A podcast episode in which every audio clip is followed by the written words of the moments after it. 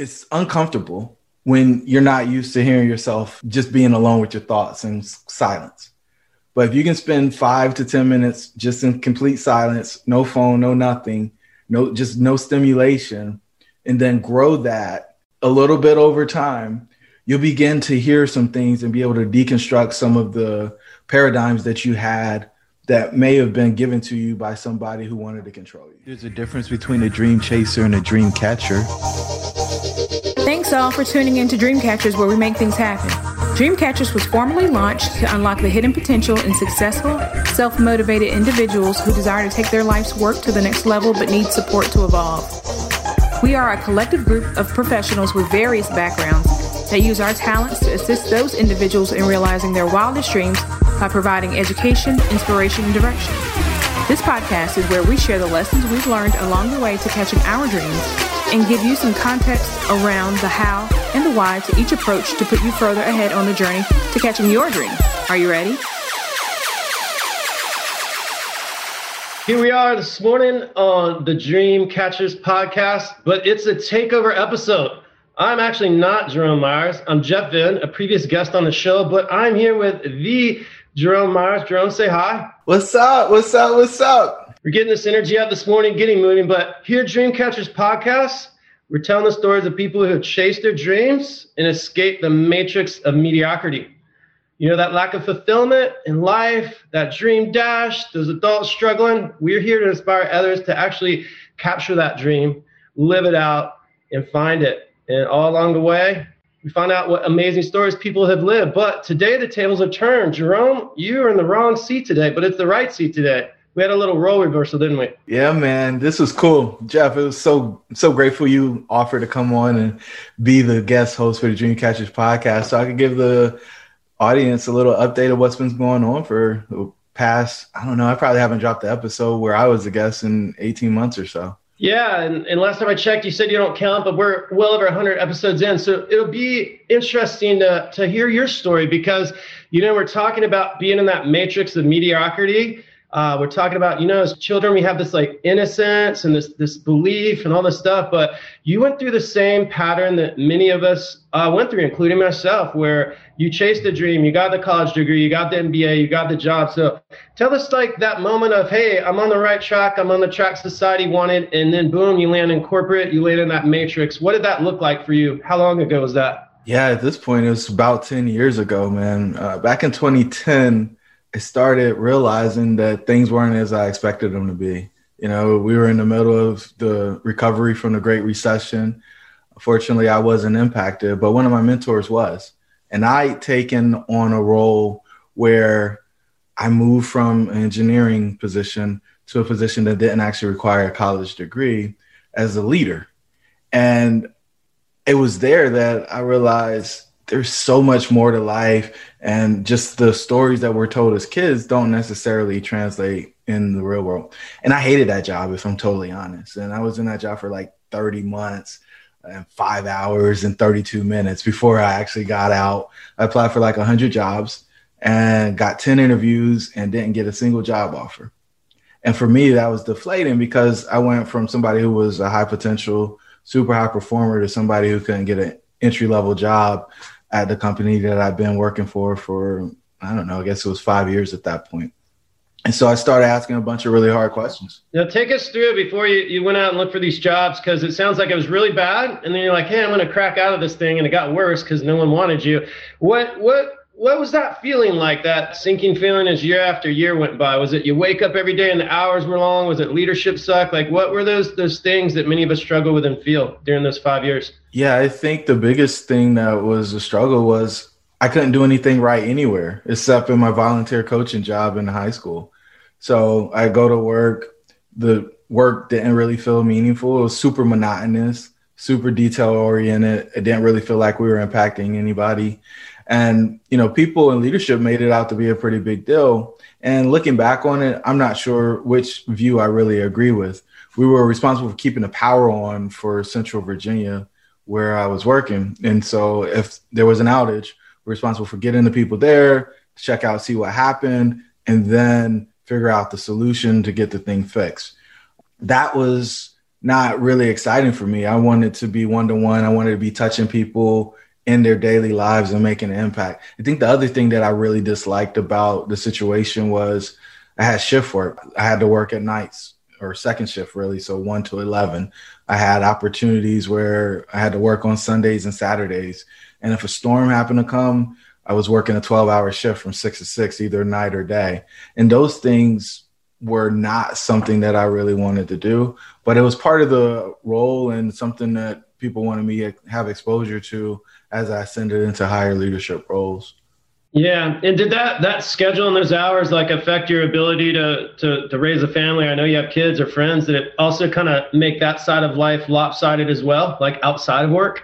Yeah, so my oldest was like six months when I was going through these changes, and she was pretty happy the majority of the time, but in the middle of the night when she woke up, you know, she was sad and say I got home at 11:30 and she woke up at 2, I might have slept for an hour and a half. And so it was just a really miserable time for me being an adult. And a lot of people don't actually talk about that. They always talk about how great it is to have, you know, young kids and being able to love on them and dote on them, but there's some things that are really tough. And so I wasn't really handling all of that well. And so yeah, I mean, being on a different schedule and having those types of adjustments were were really tough for me. And in hindsight, I probably shouldn't have done what I did. I probably should have just stayed on the path of staying technical from an engineering perspective and going into engineering management versus doing what I did for that what seemed to be a really long time, two and a half years.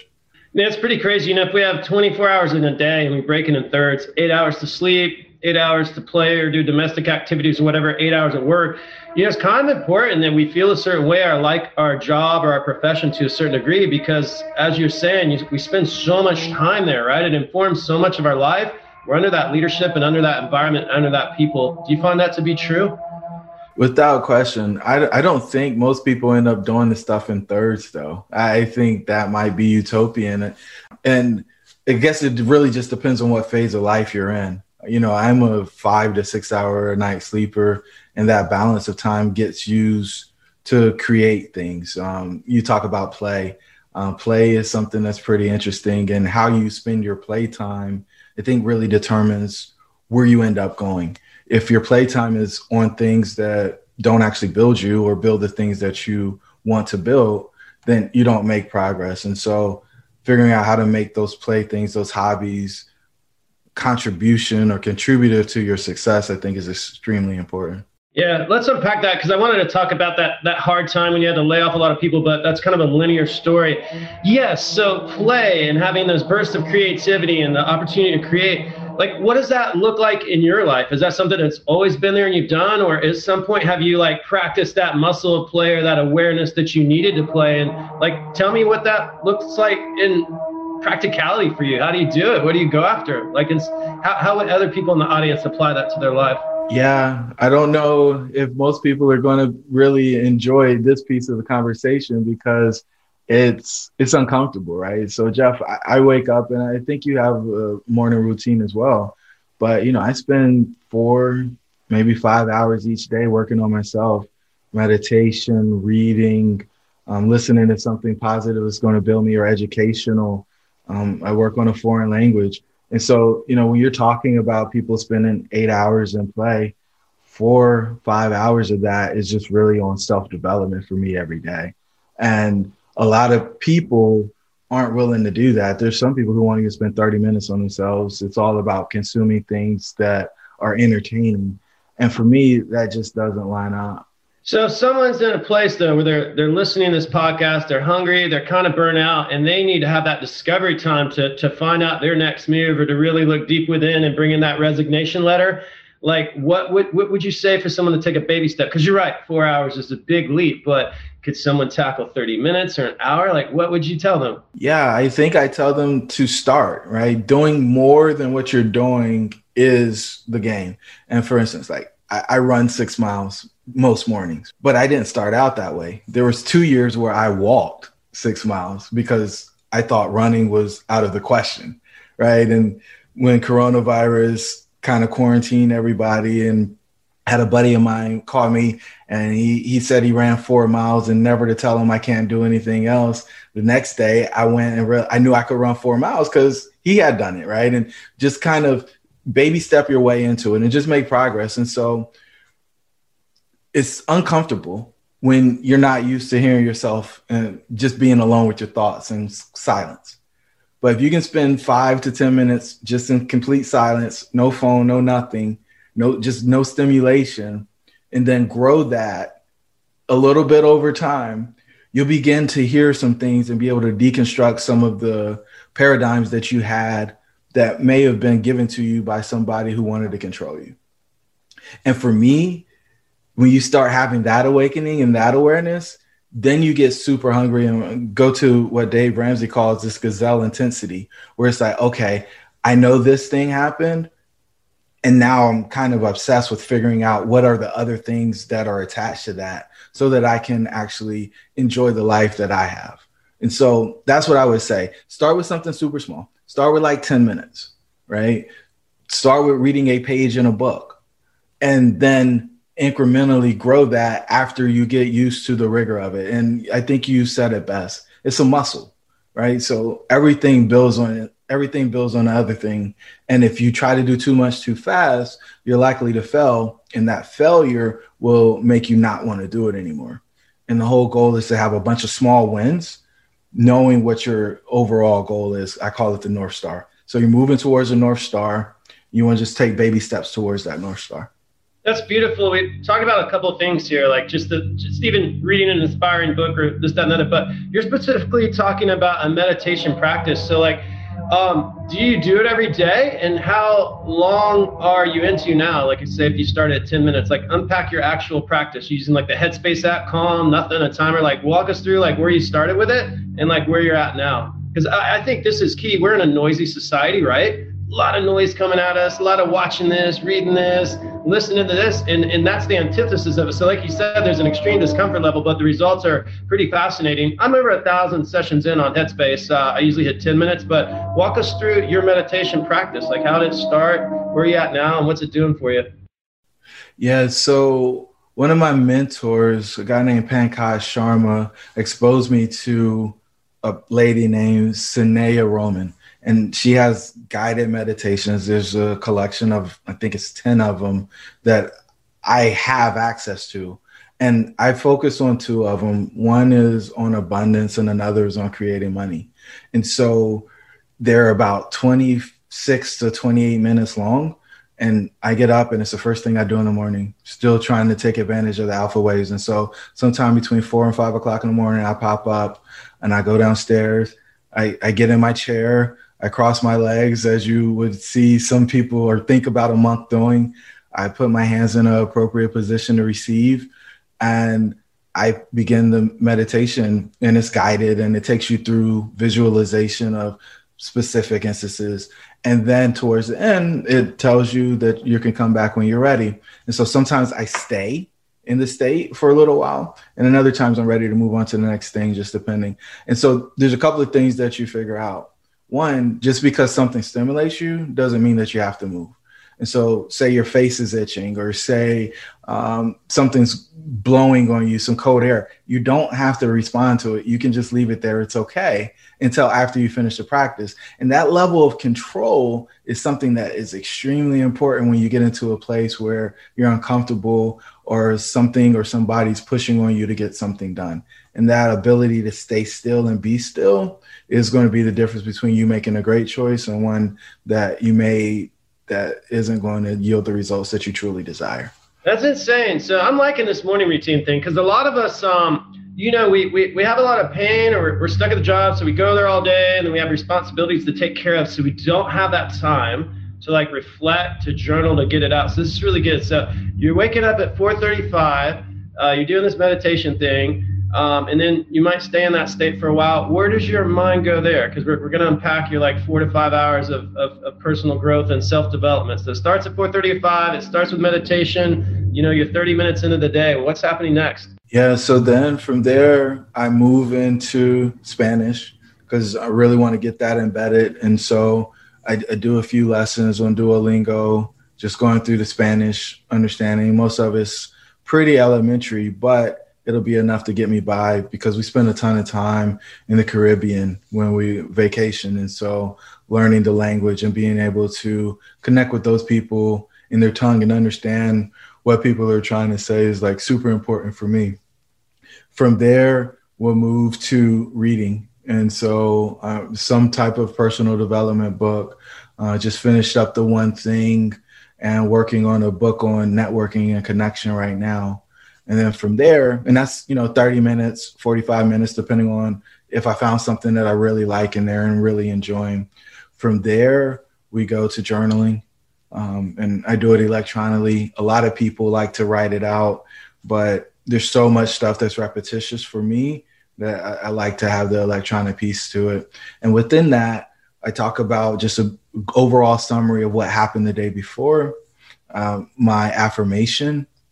I mention whether or not I talk to my kids and what we talked about. And then I go into my goals. And so, what are the things that I'm working on most? Include something, the things that have pending resolutions, kind of the big decisions, the big un- ambiguity or unknown outcomes, and just what any updates on those things or things that I need to do in order to move them to completion. And then I list all the things that I did the day before from a calendar standpoint. That's followed by what I plan to do today, what I'm grateful for, and the best thing that happened. And then the last thing on there is how much I weigh, because I was focused on losing weight earlier this year. You said we were talking about fitness early, and you said you didn't know nothing, but apparently you can run five miles and you're aware that you need to lose weight. I don't know a whole lot about the electrolytes and the chemistry of it all, but you know, it's it's interesting. You, I was in a pretty bad car accident uh, back in 2005. And so I broke both of my femurs, broke my kneecap, and the, and and I tore some ligaments in my right knee, and I didn't get everything fixed. Right, the bones are okay, but all the ligaments and stuff aren't.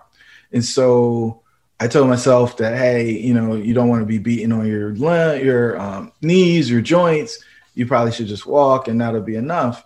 And what I've learned over the past six to eight months is if you're not getting your heart rate up high enough and into that peak in, intensity, then you're just missing out. And while my two hours of walking that I used to do was nice for clearing my headspace, it wasn't really doing a whole lot for my body. And so I had to grow the intensity of my exercise routine in order to actually get some real benefit and impact. Yeah, that's amazing. Uh, I'm a long time runner, jogger, whatever. And of all the workouts I've done, surf, paddleboard, uh, mountain bike, weights, all kind of cardio. Um, when that heart rate gets up, right? So for me, that's like over 150 beats per minute, maybe 160, and particularly in jogging, life is amazing. It's like the best drugs ever, right? Those endorphins kick in. It's a steady ramp up. It's a steady ramp down. So that's funny you said that because I've been at times in life too where I've just done resistance training or been kind of more low impact. And when I don't have that rush of blood a couple times a week, my life's actually quite different. Sounds like you may have experienced something similar. Yeah, I, I learned a ton through this period of quarantine. Uh, and it's really encouraged me to go in more. I think a lot of people are looking for validation externally, and all the answers are within. You may not be able to unpack it and find them on your own, but you have all the answers to the challenges that are in your world. And it's just a matter of trusting your intuition and helping people quiet the noise, as we've talked about a little bit throughout this episode, so that you can actually hear the voice. Yep, that's a perfect segue into what we are going to continue to talk about. So, we've talked about two things here. One is that if you're new to it, somewhat painful practice of meditation, right? Because it's the antithesis of what's going on on our phones or the TVs. It's just that silence. But you have a pretty elaborate journaling practice. You know, you've probably heard of the morning pages, or we all know about diaries and things like that. I'm an avid journaler. I do three, four, 800, 800 words a day. And my practice is more like a, a stream of conscious one where I'll just get it all out there. Have you always journaled? Because your journaling is pretty elaborate. There's there's so much the audience can glean from that if they even just did one pocket of it. But just like you walked us through what you did with meditation, like how long ago did you start journaling? Like when did you really see the benefit? Did you skip a bunch of days? Like like walk us through like the newbie perspective because you're at a, a different place in journaling now. Take us on that journey. What what where did it start? What were you doing for journaling? Yeah, it started this year, honestly. I wasn't getting the results that I wanted. Business wasn't growing as fast as I wanted it to. I was kind of scattered in my approach to things. I didn't have a clear vision of what I was trying to achieve. All I knew was that I had come to a place where I resented the fact that I was really good at earning and that a lot of times I felt like I was just a wallet and was responsible for paying for things, but not having any real value for the people who I was paying for things for. And so I was seeking significance. I wanted to be able to contribute to people's lives in a meaningful way. And so I spent all of my time trying to do that.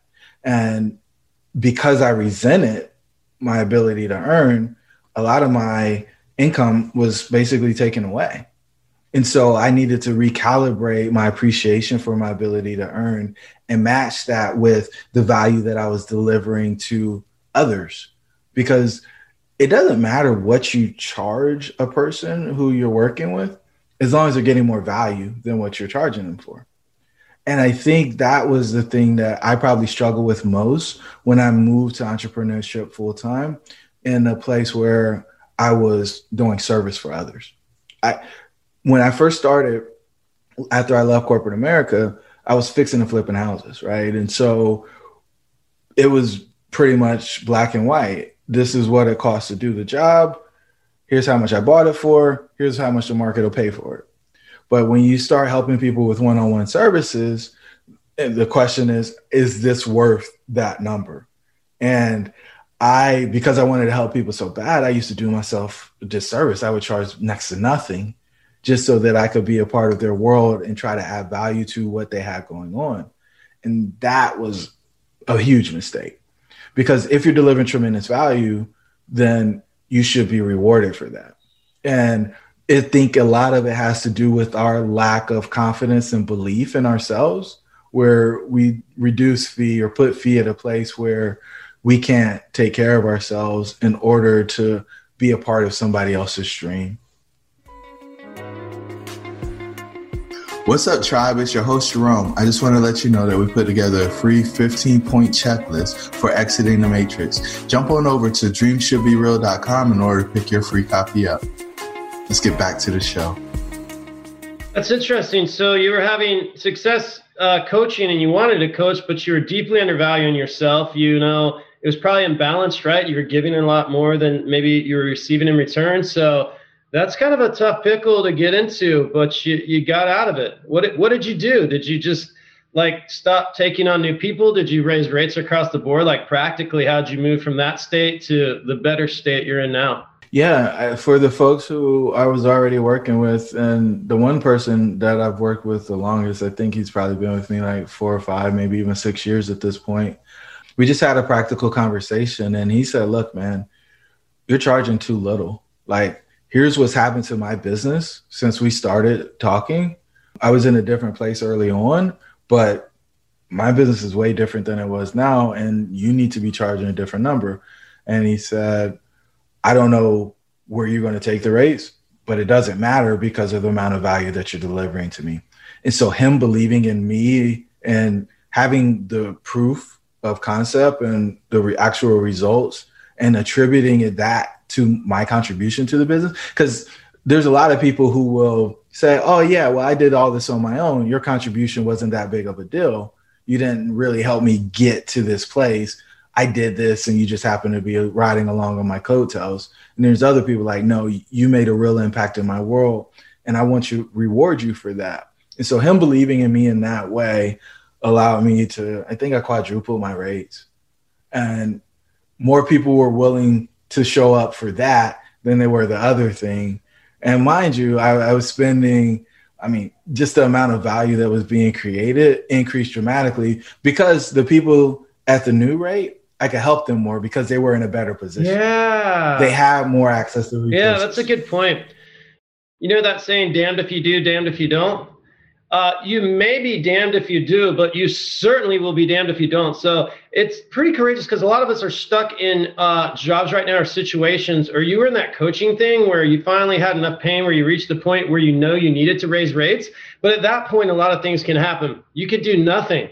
And if you do nothing, you're forever miserable because you have an awareness now that you really are undercharging, or you can be a baby about it and you can be like, oh, I'm just going to talk to these three clients because they're new and they're chilling. I know this this guy or gal makes a lot of money. Or you can just carte blanche, like take that moment of insight and epiphany, you know, take that inspiring uh, conversation with that one client and just do that thing. So uh, that's probably the hardest thing for all of us. How many of us right now, like in a relationship or something going on in work, just we know what we need to do and we need to do it full send and full sin doesn't mean radical. Full sin just means like I'm not undervaluing myself coaching anymore, but full sin means like I'm not just like stepping into it or the next one I'm going to charge like a little more.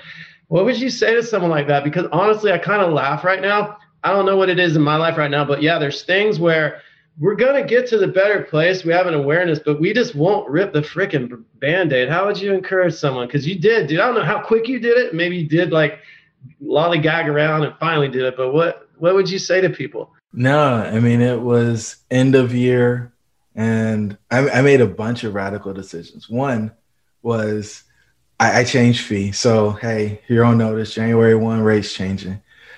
Two, if the person wasn't making over a hundred grand, you had to be scheduled on my calendar. You couldn't just call if you weren't making over a hundred grand, and that hurt some people's feelings. But the fact of the matter was, I didn't want to spend time because the five people you talk to the most are going to be the average the average of those folks income. That's what you're going to make. No if answer buts about it. That's what's always going to happen. And so if i wasn't making 100 grand a year i was doing myself a disservice because i made way more than that. And i wanted to make that in the coaching business not through all the real estate stuff that we were working on. And so I, I made those two choices immediately He's like, no, I believe in you. I see the value, and I believe that it's worth more than what you're charging. And so you should be more than willing to charge that because your top client, your longest running client, believes that it's worth this. That was super exciting for me. And there was a lot of trepidation because, like, where am I going to find these people from? But the reality of the situation is when you actually value yourself, you'll attract the right people to you. There's no question about it. And the people who don't value you, you don't really want them around anyway because they won't ever allow you to do all the things that you can do because you're not charging a rate where it actually makes sense. Yeah, I just had a funny um, picture here. It's almost like life can be like the funny room, like all the funny mirrors right? Because, like, do I value myself? Do I want this, that, and the other? But with your practice of meditation and that stillness, you got somewhere. And then it sounds like in journaling, which you started hardcore in December 2020. So it sounds like you started pretty hardcore early this year. Those were pretty radical things that kind of got your antennas up to get the information. Yes or no? Without question. It's all about clarity, Jeff. Like, if you're not clear about what you want, you won't get it. And the story I tell about the accident that I got in is I didn't know where I was going. Like I went, I left looking for a barbershop, but I, I didn't know where the barbershop was. And I was just wandering around and yeah. In your car? Yeah. The car accident? Yeah. And so, and on the way back, you know, I, I got smashed. And had I known where I was going, I can't tell you that it, that wouldn't happen, but I know that I was in the place that I was in because I had no idea where I was going. And I promised myself I'd never be in a place where I didn't know where I was going anymore. And so getting clear is the biggest gift that any person can give themselves. Yeah, and let's unpack that because that's a big question. What is your main impetus right now? Do you have like a mission statement for your life or like one main thing you're after? What is that in your life right now? Like looking now and ahead, where are you at with things and where are you at with that clarity? What are you after? Yeah, the goal is to free 100 people from work they're not passionate about. The other piece of that, that thousand, is we want to buy a thousand door portfolio that creates passive income for people to replace their active work. But the goal is to get 100 people out of work they're not passionate about because i believe that if those 100 people are off doing the thing that they were put on a place on on the earth to do, that the world becomes a much better place, right? If you and I are doing the things that are in our genius zone, we can impact thousands, tens of thousands, hundreds of thousands, millions of people because we're doing the thing that we were uniquely put here to do. And I don't think most people really understand that somebody's waiting for them to do the thing so that they can do their thing. And it's this chain reaction that because you're deciding that you're not going to do your thing, you're just going to do the status quo, that you're keeping all these other miracles from happening. Yeah. Yeah. And that's the trap. And that's the whole escaping the matrix thing. Love it. All right, so we're gonna switch gears now and do some like popcorn style questions, but they're not short answer. They're just like we're just gonna bounce, bounce, bounce. So this is a big question, but and think about it for a second. But what are you most proud of in your life? My kids, without your question. kids. Yeah. Yeah. How so? Oh man, so the old one, older one, Kaya, she is just one of the most thoughtful people in the world. So we're at Disney World we hop on the bus. It's the end of the day, and she sees two seats, and it's the three of us. It's me, her sister, and her. And instead of plopping down in one of the two open seats, she looks around to see if she can find three together. And it was in that moment because her her sister was asleep, and I was carrying her. It was in that moment that I realized like she doesn't just care about her; she cares about everybody, and she wants to make sure everybody has what they need and I don't know many people. I think she was like eight or nine at the time. I don't know many people who are adults that think the way, let alone, you know, an eight or nine year old kid. Leah is the one who's willing to ask the uncomfortable questions. And I love that because she can sense when people are uneasy and she brings them out of it right? She she makes it okay to have a conversation and that allows people to become closer because they're not hiding behind this facade. And i think those two skills are going to serve them well as they matriculate through all the different lessons they're going to learn as they lead long healthy and productive lives that's beautiful. So rewarding. Many of us uh, have the experience of uh, having kids, and we're all kids, right? If you're listening to this, you you are that to someone where they may have gone on. And in your work life, Jerome, what are you most proud of? Like in in your personal life, so you created the babies, but work wise, like career wise, accomplishment wise, like what what thing are you most proud of? And maybe it was way back in high school you did some some lemonade stand, or maybe it's like what you did this year, like you took the red pill. What is it? Maybe it is that actually. It's on your shirt. Yeah, yeah. you know, my man Brian Briscoe talks about Jerome is peddling red pills, and that part is super exciting for me. I, I think the thing I'm most proud about is going on to different platforms and sharing this message of you're not weird because you're asking the questions you're asking about what's wrong with the system. You're not weird or confused because you don't want to continue to go down that path that you were given or asked to do when you were a kid. That freedom and then telling people, hey, your dreams should be real on the backside of that it's not something that I could have done in my past life, being, you know, in corporate America. It was all about returning value to shareholders. For me, I want people to be free to do the things that they're most passionate about. And if I can tell them that and inspire them and live a life that inspires them to go off and do those things, then I think I'm actually walking in my purpose. Wow, that's an amazing feeling. Um, so that's that's something you're most proud of. What's been like the hardest thing, the hardest lesson you've ever learned in life, the one that really stuck? What was it? Ooh, so this one is it cuts deep, but I think there are people in the world who will take from you and have no desire to give you anything in return, and that was the most sobering lesson that I had to learn. And it turned me into a person who was counting what was happening in transactions oh, I did this for you. Are you going to do something in return for me? Instead of just being the person that I was taught to be as a child, which just give out of your abundance. It doesn't matter if the person can do or will do for you, just continue to give. And the reason why I had to make the shift is because back in 2010, I ended up empty, right? I, I didn't have a mask for myself. I had masks for everybody else, and it had a negative impact on me in my world. And so I had to get healthy. I had to start investing in myself. And then I had to recalibrate the people that were in my inner five to make sure that they were folks who were as interested in investing in me as I was investing in them. I believe mutual benefit is the only relationship that you should have. Yeah, heavy stuff. We're uh, bringing the, the plane to the runway now in the next few minutes. So now we're getting super popcorny. So these could be more short answer. Thank you for the vulnerability on that. So if someone listens to this podcast, right, and they're in some kind of like lot of thought and confusion, like what's the one thing you'd recommend they do? Like say the weekend's coming up this weekend. Should they journal? Should they do this, that, and other? If, if someone's take, take a baby step and they're all a mess, what would you say they do? They can meditate, work out, journal, all the above, but they can only do one thing.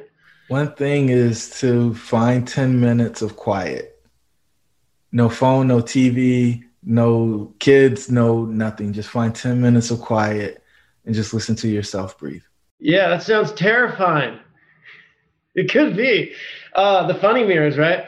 Um, okay, if someone was to crack a book open, and we're sticking along this inspirational path, right? Taking the red pill. So, yeah, they're going to get 10 minutes of quiet. If they were to crack a book open, what book are you going to have in their hands? So, we put out a book last May called Your Dreams Should Be Real. I want everybody to read that book. Your dreams should be real.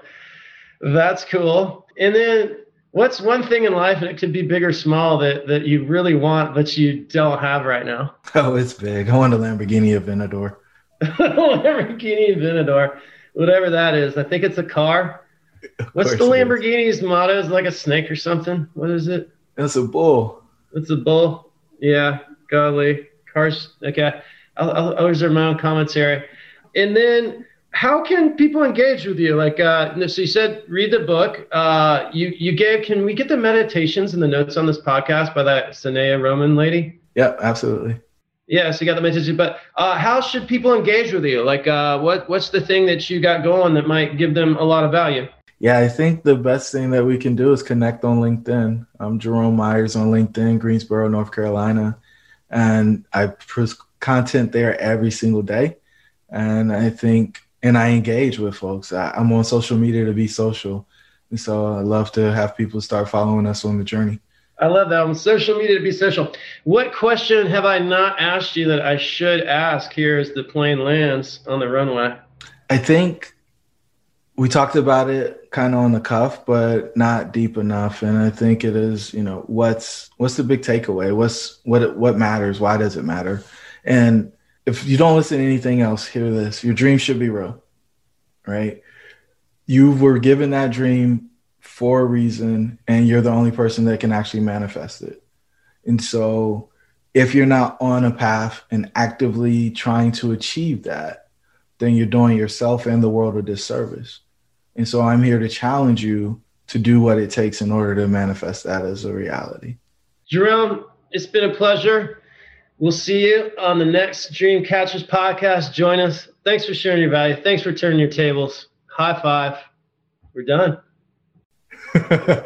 Jeff, this was awesome. Thanks, man. Thank you for joining the tribe today. We would love to hear from you.